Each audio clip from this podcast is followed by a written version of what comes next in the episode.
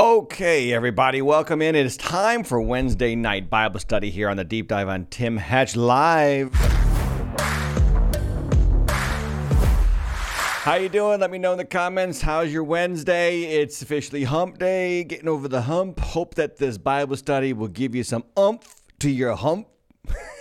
My name is Tim. This is Tim Hatch Live, and I'm so glad that you're here. We're going to go right back into Romans chapter 8. Let's pray and ask God to be with us before we get to the content. Father, thank you for the chance to hear your word and, and, and study it. And we pray that it'll speak to us and change us and help us to walk with you. In Jesus' name, amen. Book of Romans, let's go.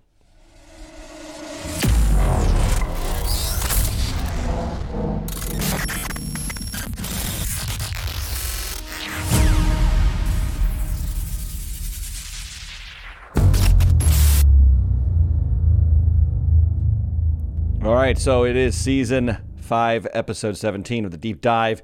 Do me a favor, like, share, subscribe, all those wonderful things that helps build the channel and build the audience. And and welcome to everybody. It is um, a, a, privilege to bring this content to you, and I and I hope that you're getting something out of it. And I hope that you're continuing to grow in Christ. Ultimately, that's what we do this uh, material for if you don't grow, there's no point to it. but I've been growing as we've been studying Romans chapter 8 and uh, Romans, and now we're in Romans chapter 8. And it is, if you remember, the greatest chapter in the Bible by every estimation. In my opinion, it teaches you how to walk with Christ, the joy of the Holy Spirit in your life, the hope that we have, the confidence and the assurance that we have that we are in Christ Jesus. Let me pop this back up before we go further the outline. So we talked last time we were together about the victorious life made possible by the Spirit. Today, we're going to dig into verse 12, our status as adopted children of God and heirs with Christ. And then we're going to just slide a little bit into that into that third third section beginning with verse 18. Not going to get very far into it, but I think those two segments tie together nicely and we're going to discuss why and how that works together. So, with all that said, let's get into the text and talk about what it meant. Take out your Bibles, Romans chapter uh, 8, verse 12. Here's what Paul says So then, brothers, we are debtors not to the flesh to live according to the flesh. For if you live according to the flesh, you will die. But if by the Spirit you put to death the deeds of the body, you will live.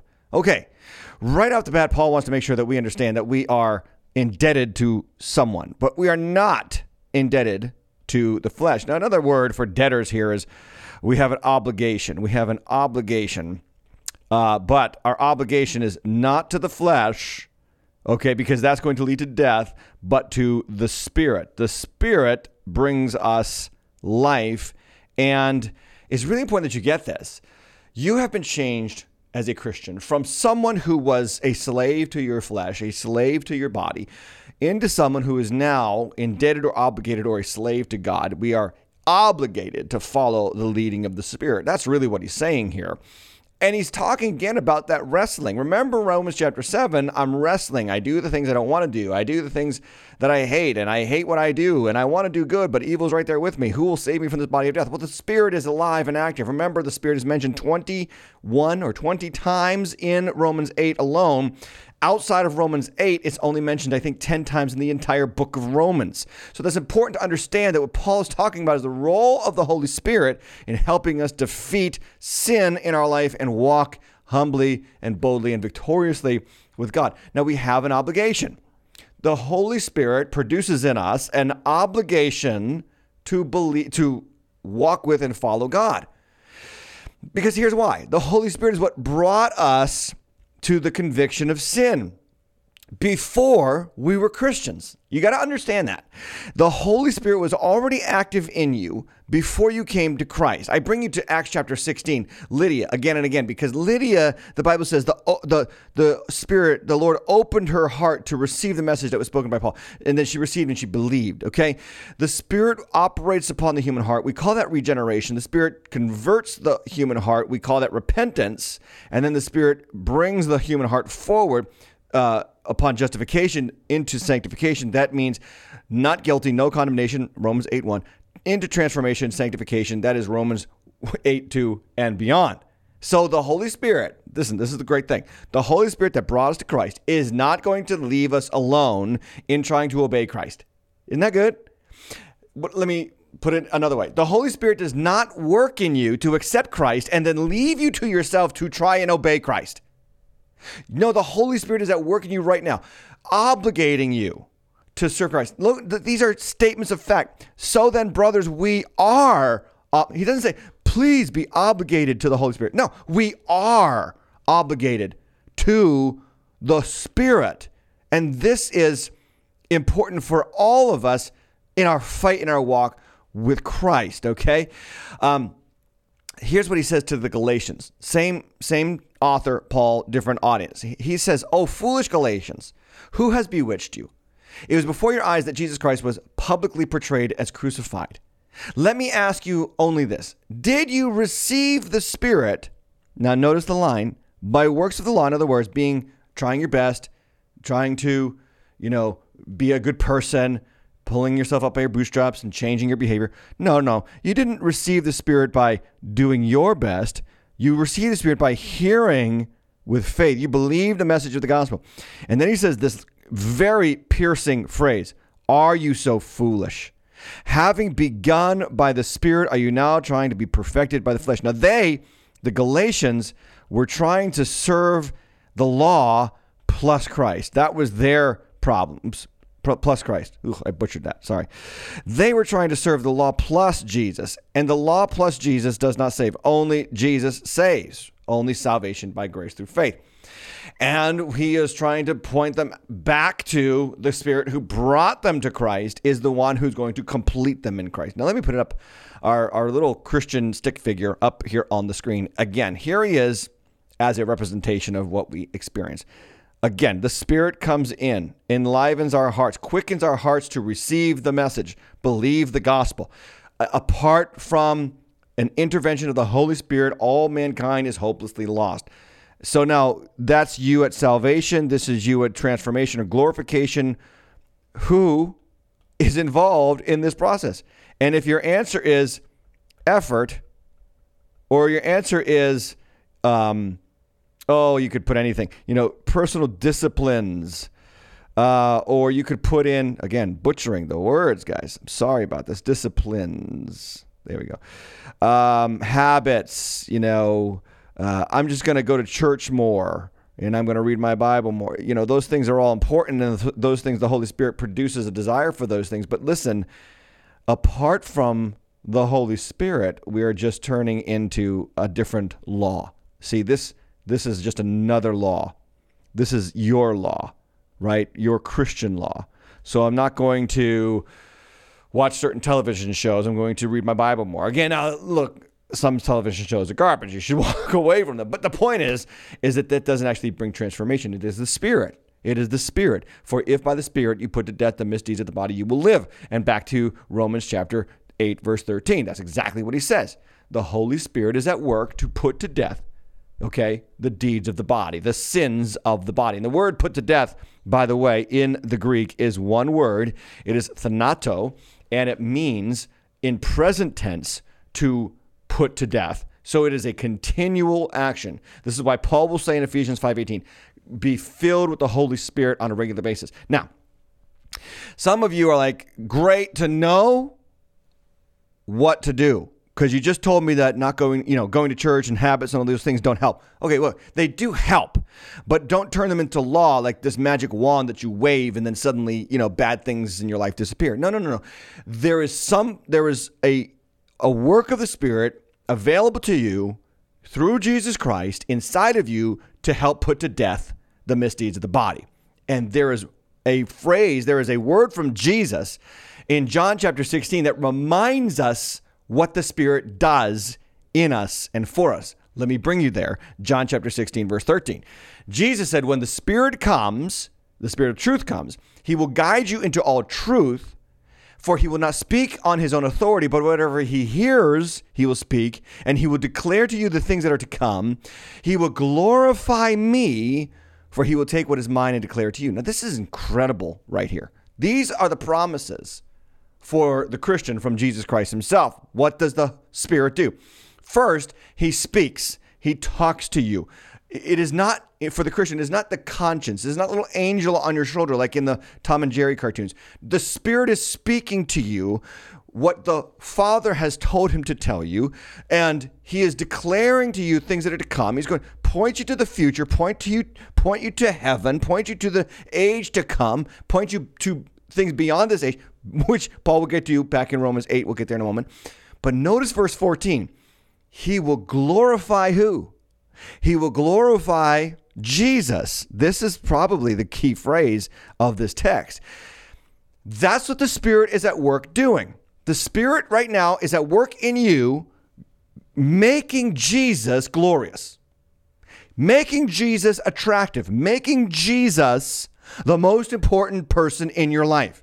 This is why Jesus, when he enters into your life, and you had close relationships with unbelieving friends before, you no longer have close believe you no have you no longer have close relationships with them anymore, or close unbelieving uh, family members and you became a Christian and and now those family members are estranged from you because Jesus has been glorified in your life through the Holy Spirit. That is the experience of every true born again believer. Jesus Christ is glorified in my life. He's magnified. He's greater than anything. I've, if I have Christ, I have everything. That's what Paul says. Like, I don't care what happens to me. I can do all things through Christ who gives me strength. He says, I'd rather depart and go and be with Christ. He says, I, I to the Christian, Corinthians, he says, I resolve to know nothing among you except Christ and him glorified. He says, look, all I need is food and clothing and Jesus. That's all I really need. Because that's what the Holy Spirit in your life does.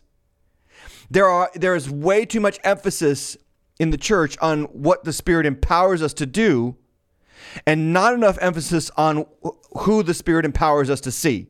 By the way, that's tweetable. There's way too much emphasis in the church on what the Spirit empowers us to do and not enough emphasis in the church on what the Spirit empowers us to see. The Spirit comes in, and J.I. Packer says it like this The Spirit comes in like a floodlight. He's a floodlight and he shines on us. The, the light of Jesus and J.I. Packer says it like this A floodlight is doing its job when you see everything else other than the light. And that's what the Spirit does. There are a lot of Christians, they worship the gifts of the Spirit. And I don't mean that they sit there and they bow and they worship them, but you know what I mean? They put too much weight, too much value on the gift. No, I don't deny the gifts, and we don't want to deny or stop or impede the gifts. But we want to be careful that we don't put the floodlight on the gifts and not on the person of Christ. Because the, the gifts were all resident in Christ through the Holy Spirit. The Holy Spirit came upon Jesus and empowered him to do the gifts of the Holy Spirit. So too, the Holy Spirit uh, shines on us, turning us more and more into Christ, uh, extolling Christ. We long to be like Christ and then do the works of the Holy Spirit in the power of the name of Christ. This is why you cannot change apart from the Holy Spirit because the Holy Spirit makes Christ glorious and illuminates who you should be and how you should listen to the Lord. Okay? Going verse uh, forward in verse 14. He says, For all who are led by, keyword here, the Spirit of God are sons of God or daughters of God. Now, this is a general qualifier. Led means to be under the dominating influence of the Holy Spirit. What is a Christian? A Christian is someone who is under the dominating influence of the Holy Spirit. The light is on, the flood is shining, it's illuminating on us who Jesus is and, and how much we are not like him, but at the same time, how much we want to become more like him. And then, and then identity, sonship or daughtership, if you will, child of God. That's who you are. And the Spirit is at work making this a reality in your life. These are imperatives to believe. These are indicatives to believe so that imperatives follow. Let me let me say that again. These are indicatives to believe so that imperatives follow. One preacher said it like this, the Holy Spirit is like the automatic transmission in a car compared to the standard transmission. Think about a standard tr- transmission. What do you got to do? You got to shift, you got to well first you got to put the clutch in then you got to you know navigate the clutch and gas levels. You got to shift and then moderate out of the uh, clutch into the gas. Shift shift shift. It's and, and it's a lot of work. It's two feet it's two hands and you're just like you know and here's the thing about it. The standard the standard transmission in a car is just like the works of the flesh And here's how I know.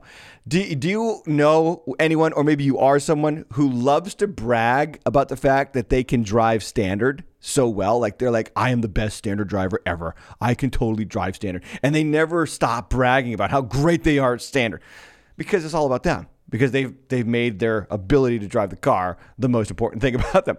Nobody ever brags about having an auto, you know driving an automatic transmission well. Man, I really floored that automatic transmission. Nobody ever does that. Why? Because the automatic transmission is taking care of itself. You put the gas on, you can drive an automatic with one hand, one foot, and it just does the work for you the Spirit is like the automatic transmission of your Christian life. It is less about your effort and more about you relying on Him to do what He's supposed to do. You got to press the gas. You got to keep your hand on the wheel. There are things for you to do. Put to death the misdeeds of the body by the power of the Holy Spirit, but not by your own works.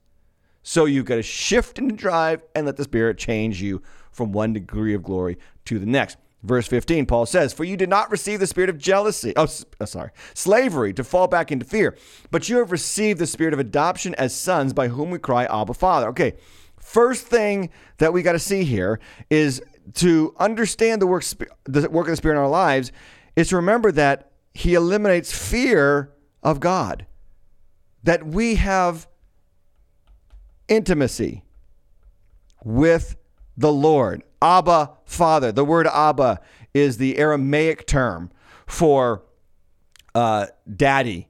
And it really means that there is a, an incredible amount of intimacy between you and the Father. The Spirit does not produce fear of God in word in the sense of, oh my gosh, I'm afraid of what God is going to do. It creates intimacy. It draws me closer. As Jesus even used Abba when he referred to the Father. Mark 14, 36, he says, Abba, Father, all things are possible for you. Re- remove this cup from me. So the intimacy as he was going to the cross was still there with Jesus. And I, I imagine as he's going to the cross and he's going to be separated from God on the cross for that moment, that he needed that intimacy in that moment. Okay, when we are tempted, when we are fighting sin, when we have sinned, the answer is not to run away and distance ourselves from God. The answer is to draw close and create intimacy with God. Father, I have sinned. Father, I have done what is evil. Help me to put to death this deed of the body. I am not relying on my own strength. I am not I am not taking over the shifting of the gears. I need you to do this in me. And I by the Holy Spirit put to death the misdeeds of the body now in Jesus name. That is what the, uh, the, the Holy Spirit comes and does. He creates intimacy. He draws us closer to the Father. Even after sin, even after failure, we draw close because we don't have a spirit of fear anymore. We have the spirit of sonship or daughtership. Verse 16, he says this For the Spirit himself bears witness with our spirit that we are children of God. So now we've got this resident witness in our bodies reminding us that we are the children of God. And if we are children, then heirs of God and fellow heirs with Christ, provided we suffer with him in order that we may also be glorified with him. So we're going to get to suffering in just a moment. But what he's talking about here is that being adopted means that we have all the privileges, rights, and responsibilities that Christ has with the Father. Um, the, the word adoption that Paul uses here regarding who we are in Christ, not in this passage, but uh, in other passages of Romans you have to understand adoption not in the modern American version, but in the Roman ancient version. Roman adoption was permanent. It was typically a, a, man who would adopt a grown man, maybe a servant or a slave in his house, and he would turn him into a son. And that was an irrevocable agreement. It was an irrevocable agreement. And forever, that child, that man was now uh, deemed the owner of the estate as an heir of the man who adopted him. There was no re- renouncing the adoption. This is powerful for us to understand that this is the terminology that Paul chooses to use to illustrate our relationship to God is powerful. It provides assurance, it provides confidence to know that we have in Christ Jesus all the rights, privileges, responsibilities, and power available to that Jesus Christ himself did. This is incredible to know. The picture is of a, a child thinking about this, or a slave with no rights in the Roman world, no opportunities, no property, no power, no standing in society. And a man with the means and ability comes and takes him and says, I am writing you into my life. You are now part of my family, and no one can ever break that bond. And what is mine is yours. And and and now you are my child. That is who you are in God the Father. And the Holy Spirit's work, guys, in our fighting against sin. Because remember, this is all in the fight with the flesh, based off of Romans 7, right? We are being reminded through the Holy Spirit. So not just led, okay, but we are being reminded, not just led to intimacy, right? Led to intimate, led intimacy. Let me just put these up there. I'm going to summarize these in just a moment. But now sonship. Uh, what would you call it? Yeah, sonship. We have the Holy Spirit working in us to create these realities as assurances that we are not alone in this battle. Let me sum it up now with the difference between sin and God here on the screen. Sin abducts, makes us a slave, creates fear, casts division, brings death. God does the exact opposite of all those things. God adopts, He makes us His children, He creates trust, He draws us close, and produces life. That's what Paul has done for us so far. Some of you need to just screenshot that right there and just keep that somewhere because you have to remember that when we sin, we are feeding into our minds and spirits this idea that we are slaves, we are, uh, you know, we should run from God, and then division. How about that right now for um, our current context? Not just division between us and God, but division between man and man, and then ultimately death. But God does the exact opposite and adopts us as his children to create trust, bring us close, and bring life to our mortal bodies verse 18. Here's what he says For I consider that the sufferings, back to the sufferings now, of this present time are not worth comparing with the glory that is to be revealed in us. Okay, so Paul does something here. He's he's doing a, a, a compare contrast moment here. And what is he saying? He's saying that the sufferings that we go through now are not worth comparing with the glory that shall be revealed. Now, a lot of preachers break up between verse 17 and 18, and I don't. I go right from verse 17 right into verse 18 because I believe that the Holy Spirit is at work in the midst of sufferings to help us understand that we are no longer tied to this present age.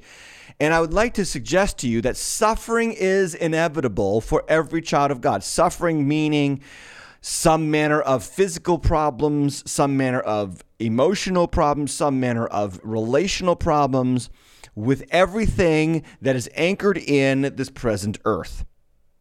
To be a Christian is to suffer. To be a Christian is to suffer. That's exactly what Paul says in 2 Timothy 3:12. What does he say?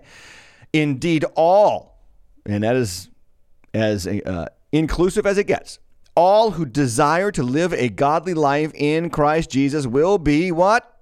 Persecuted, while evil people and, impost- and impostors will go on from bad to worse, deceiving and being deceived. There's there's no stopping the fact that you're going to suffer, you're going to struggle in your life as you follow Christ as the Spirit leads you. Christian, if you are comfy in this culture, check out whether or not you're a Christian. Like if you're happy with where the world is and where your life is and how, you know, people treat you and you get along with everybody, uh, mm, check yourself, okay? Because there might be a disconnect that you're not previously aware of between you and the Lord. We are going to suffer. All, all who desire to live a godly life are going to be hated, are going to be despised, are going to bear witness, not just that they are children of God, but also bear witness that they are no longer part of this world. That's really what he's saying.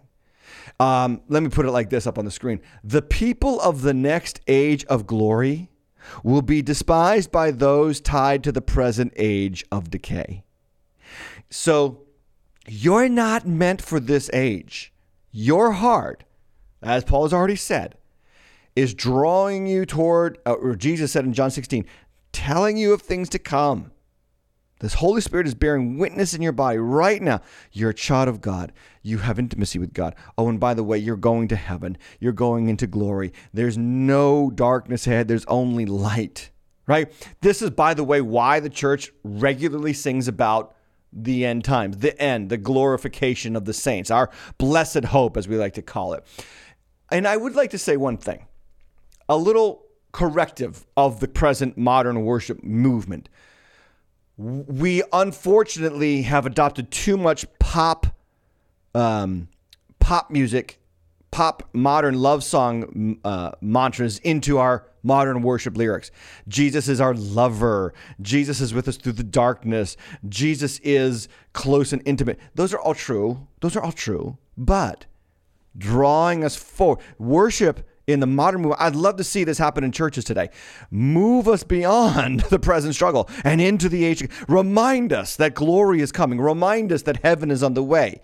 There, there is a little bit of a shift now in some of the modern music, but it had been so tied to just Jesus is in love with me and I'm in love with him and we're all in this together. We're in it. He's gonna help me. Okay, yeah, yeah, yeah, yeah. But, but, but let's think about the fact that the age to come, and I think that the reason why we sing too much about right now is because right now is way too comfortable for Christians. See, in the in the early church, right now is totally not comfortable, but in the modern church, we can be pretty much comfortable as Christians in our modern age. Although we can see the signs, and if you watch the Deep End episodes, you can see the signs of encroaching persecution coming upon Christians in the West, and it's going to really start to cost us to follow Jesus in this culture. And that might be a good thing because it might do wonderful things for us in divorcing us from this present age of decay and and bringing us to love and desire and, and long for the age of glory that is yet to come. And that's why I believe that Romans 8 17 is tied right to Romans 8 18.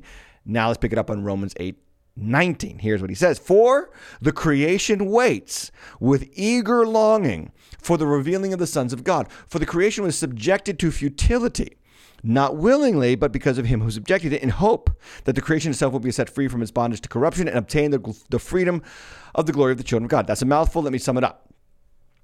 Creation's broken. We all know this, even non believers know this.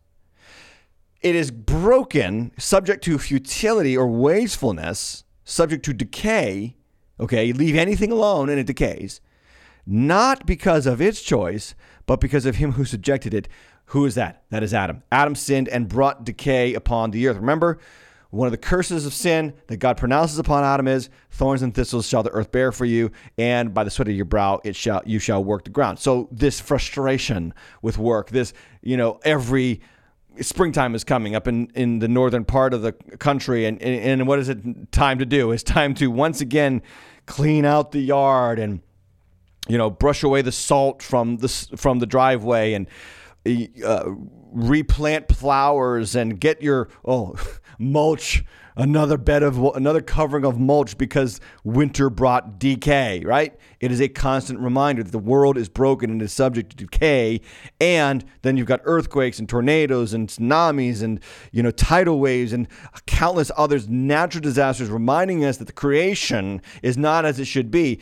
And and there is and Paul is making this clear, there is no hope to change that reality in the world outside the redemptive future that Christ alone offers. Let's go on to get there. Verse 22, he says, For we know that the whole creation has been groaning, that is, earthquakes, tidal waves, all those kind of things, together in the pains of childbirth until now. And not only the creation, but we ourselves, who have the first fruits of the Spirit, groan where? Inwardly, as we eagerly wait eagerly for adoption as sons.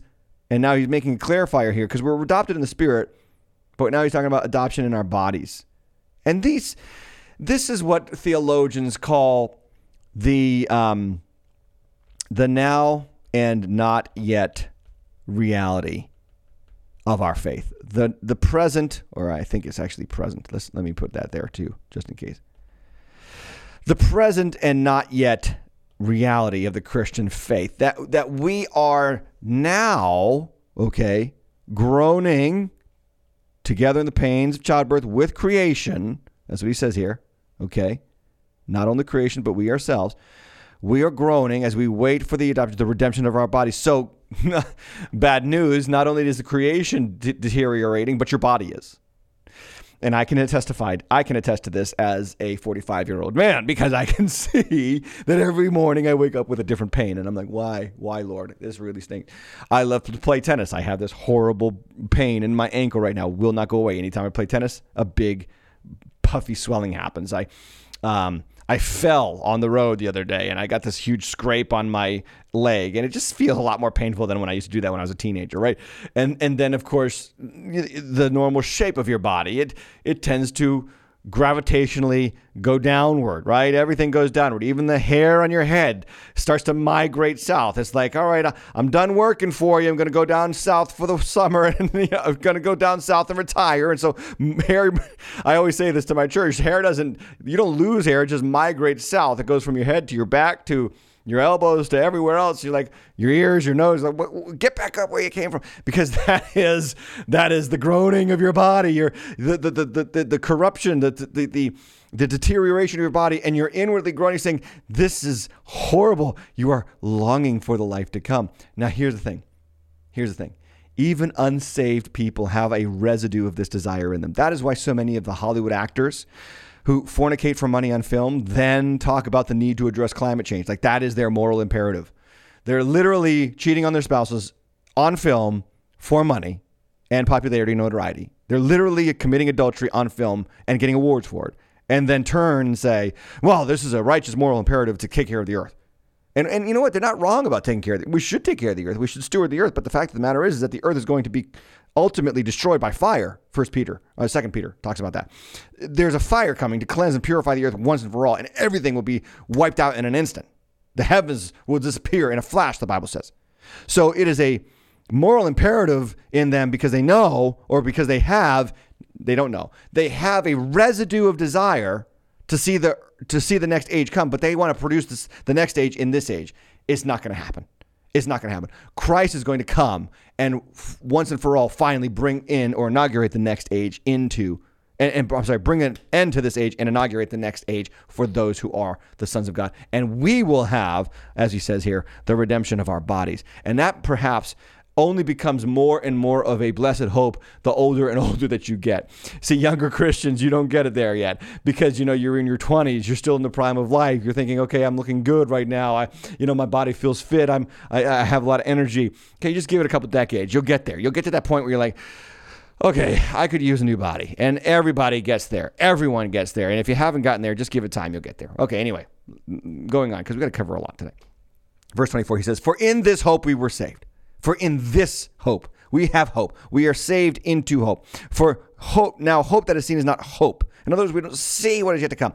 We hope for what we do not see. For who hopes what he, for what he sees, he says. But if we hope for what we do not see, we wait for it with patience. And that is perhaps the key uh, virtue of Romans chapter 8 is patience. Like, for some of you, you're not where you want to be relationally, habitually in life with God. You're just not there yet. Well, you're going to have to wait. You're going to have to be patient. The Holy Spirit is working on you, bringing you into a desire for the future, bringing you into a separation from this age. And I believe this. I think that I think it's a testimony to the Christian's walk is that the older and older you get, uh, the less uh, connected you are to the things of this earth. It's just after a while, it just you, you lose the flavor for the things of this earth. After a while, you lose the flavor for the lust of the flesh, the, the, the lust of the eyes, the, the desires for this present age. It just loses its luster. And that, my friends, is the hope that we have in Christ Jesus. So, summing this up, and, and I want to build on last week's talk on what the Holy Spirit provides and what it meant in the What It Meant segment. Remember, I said previously that the Holy Spirit provides three things assurance of justification, no condemnation, power and desire to obey. There is a working in the Spirit that want, we want to obey Christ, and we have the power to obey Christ. And then in dwelling resurrection, we have that same Spirit that dwells in us, and it will bring our mortal bodies to life. Let's add to it now, based on the text that we just studied. We also have leadership and transformation. We are led by the Spirit to put to death the misdeeds of the body. We have intimacy with the Father. The Holy Spirit bears witness with our spirit that we are sons of God. And then we have a desire for glorification. We have this, the Holy Spirit resident on, in us is drawing us like a magnetic pull, drawing us into the age that is to come. And those things are now ours in Christ Jesus through the indwelling of the Holy Spirit in us. Let's get into uh, why, what it means. Here's what it means. Summing it up, the Holy Spirit creates in us a set of internal obligations. We have an obligation not to the flesh, but to the spirit. And um, I want to just say that all the obligations that the Holy Spirit produces in us are tremendous. Let's let's bring it all together. Verse 13, we have an obligation to put to death the body, put to death the deeds, I should say deeds, sorry. Put to death the deeds of the body. Okay, so some of you are like, well, how do I do that? Now, you're talking about, uh, you know, putting to death the misdeeds of the body. The best way to put to death the misdeeds of the body is to talk to your whole, to talk to God and ask for the Holy Spirit to help you hate sin, to help you reject sin, to empower you, and to be honest with God and to say, Father, my flesh wants this, and I know I want it, and I left to myself, I'm going to choose it. In the name of Jesus Christ, I pray. Put that to death to me. Give me a new desire. You know the the uh, the old uh, theologian, the, the the effusive power of better affections. I butchered the title. I'm sorry, but it's another title of another great book from um, olden times in in theology. The effusive power of better affections. I think that's what it is. I'm sorry. Anyway, that you replace the affections for sin with the affections for God. God, I'm asking that what you want comes alive in me, and what I want is put to death by what you want. Put to death the misdeeds. The, uh, the Holy Spirit is going to bring you to that place. Number two, uh, the Holy Spirit is obligating us to have uh, the primary influence on us. That, that we are we feel like the Holy Spirit should have control.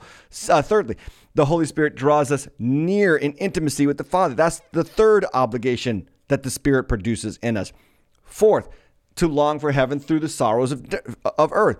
We're going to sorrow, we're going to struggle. This is the present time that we're in, and it's going to be tough, but it's not worthy to be compared to the glory that will be revealed in us who walk not according to the flesh, but according to the Spirit. By the way, all of these are powerful obligations. We'll get to that in just a moment. And then verse 24 to 25, a model, we are we are obligated to model hope for that which lay beyond this age.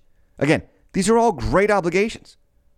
So when we um, rely on, depend on, and have the Holy Spirit living in us. These are realities, these are desires, these are obligations that we feel compelled to these things. And the world looks at us and they see something different. They see a desire that they don't have. They see um, people that still struggle, but people that still walk in this positive atmosphere, a positive attitude. By the way, let me just point out that, let me just touch on that for a moment if your Christian faith is not producing a positivity in you, you've got to div- you've got to dive deeper into the scriptures. That's the deep dive. You've got to dive deeper into the scriptures. You've got to spend more time knowing what he has said, longing for what he has said, feeding yourself the bread, the bread of life because uh, I find in, in my walk way too many pessimistic Christians. They, they just don't have an attitude of optimism. And it's maybe it's because you're too you're too directed toward this decaying age. Like you should turn on the news and see decay. The reason why I do the deep end is to show you the news, the decay of the world, so that you can understand what's going on out there, so that you long for what's going to go on up there. So you got to long for the things of God. And you've also got to realize that these things that you could give yourself to in this present evil age are just death and despair and decay. And Holy Spirit does not produce a longing or an obligation to that. He produces a longing and obligation to the goodness of God, the future of God. I, I believe, and therefore I declare, I will see the goodness of the Lord in the land of the living, the psalmist said. Okay, Paul, again, in Galatians, same author, different audience, but he says, I say, verse 16, Walk by the Spirit, and you will not gratify the desires of the flesh. For the desires of the flesh are against the Spirit, and the desires of the Spirit are against the flesh, for these are opposed to each other to keep you from doing the things that you want to do. But if you are led by the Spirit, you are not under the law. Now, the works of the flesh are evident sexual morality, impurity, sensuality, idolatry, sorcery, enmity, strife, jealousy, fits of anger, rivalries, dissensions, divisions, envy, drunkenness, orgies, and things like these. I warn you, as I warned before, that those who do such things will not inherit the kingdom of God. But the fruit of the Spirit is love, joy, peace, patience, kindness, goodness, faithfulness, gentleness, self control. Against such things there is no law, and those who belong to Christ Jesus have crucified the flesh with its passions and desires. Okay. Why do I share this big long text with you? Because here's what Paul does a brilliant move. First, you have to identify the, the desires of the flesh, right? So, because look what he says in verse 19 now the works of the flesh. And I find that in our present age of Christianity, modern church movements, no one wants to talk about these things anymore. Far too much preaching is about how you can be awesome in Jesus, and not enough preaching is there are some things that your flesh wants, and you need to crucify that. You need to put that to death through the power of the Holy Spirit. And the first step is identify what the flesh wants. Identify. So, what does the flesh want? The flesh wants. What does the flesh want? it wants sexual immorality. It wants sex outside of a marriage between a man and a woman. It wants impurity. That's anything that is vulgar, gross, disgusting. Sensuality. It wants idolatry. It wants to make something in the place of God. Sorcery. It wants this mystical, magical reality of life. That's tarot card reading. That's, you know, getting your palm read. That's, you know, any number of me- measures like New Age crystals and candles and all that kind of stuff. Um, enmity. That's just you have this divisive attitude towards someone. Strife. Pretty self explanatory. Jealousy. I think we all know what that is. Fits of anger we know what that is as well. Rivalries. This is some people just going to go after. This is based on um, uh, covetousness. You just want to be better than them. You don't actually want the thing. You just want to be better than the person that has the thing. I mean, that's just the work of the flesh. Dissensions. That's you have a complete separation from someone or some group of people. And then divisions. That's racism. That's hatred of others. Right? Envy, drunkenness, orgies. I mean, we don't have to really divulge what all of these are, but we have to identify them so that when we see them in our lives, we put them to death because we belong to Jesus. We crucify the flesh with his passions and desires. How? Walk by the Spirit. That's the key. Walk. So I say, walk by the Spirit, and these things will be put to death. Okay, so, Pastor, what do you mean? Walk. Think about it walking. Two legs and you depend on them, right? It's hard to illustrate this because most of us who are watching this right now, I'm sure all of us, are very good at walking, you know, provided that you're not handicapped. So you understand walking so well that you do it without thinking. But really, I mean, if we could go back when we were babies, we had to learn how to depend on one leg and then depend on the other leg and then swing over and swing over and swing over. And I mean, you think about that; it's a huge step. When you, anybody who's had kids knows what a huge moment it is huge step, pun intended, to to go for your first step and then your second step and your third, and you start to get the hang of it. Well, a Christian has to learn to depend on two legs the Word and the Spirit. The Word and the Spirit. Now, the Spirit wrote the Word through inspiration of the Holy Spirit. All, all scriptures God breathed. That's 2 Timothy 3.16. So God wrote the scriptures through the Spirit, inspired in the lives of his men who he chose to write the scriptures. And then the Spirit comes along and interprets those scriptures, reminds us of those scriptures, enforces those scriptures, and then um, teaches us all those scriptures and glorifies Christ through the scriptures so that we take a step, word and the Spirit. Word and the Spirit. And you know what? It's okay to stumble. It's okay to stumble because you know what? Everybody trips. Like I said, I fell last week. Everybody trips. Everybody scrapes themselves. But you know what? Get back up and get back on that walking mentality. Walk by the Spirit. Grant Osborne says it very nicely. He says, The Christian grows in holiness and defeats sin only when following the Spirit's leading and depending on the Spirit's empowering. That's how we grow in holiness. And that's how we defeat sin. Not by our habits, although our habits can be helpful. Not by our, you know, self-imposed laws, because you know what? We break the law. A law only creates opportunity to break it. we've got to depend, we've got to follow this as the Spirit makes Jesus more glorious. We long for Jesus to walk and talk like him. Let's talk about why it matters. Here's why it matters, and this is a big one. Okay, are you guys ready? Because I told you last week we're going to get to this. These are the imperatives now. Christianity is not a set of passive beliefs. Christianity is not a set of passive beliefs. Knowing Christ as Savior leads to loving and following Christ as Lord and Master. Loving Christ or knowing Christ as Savior leads to loving Christ and following Christ as Lord and Master. You, you can't be passive. There is something for you to do. And the something for you to do is to let the Holy Spirit rule and reign in your life so that you do and become more like Jesus Christ. There was a book by Wilbur Rees uh, published in 1971. It was called $3 Worth of God, and it has a fabulous quote. And unfortunately, this quote is very um, emblematic of many, many Christians in today's churches. Here's what he says I would like $3 worth of God, please.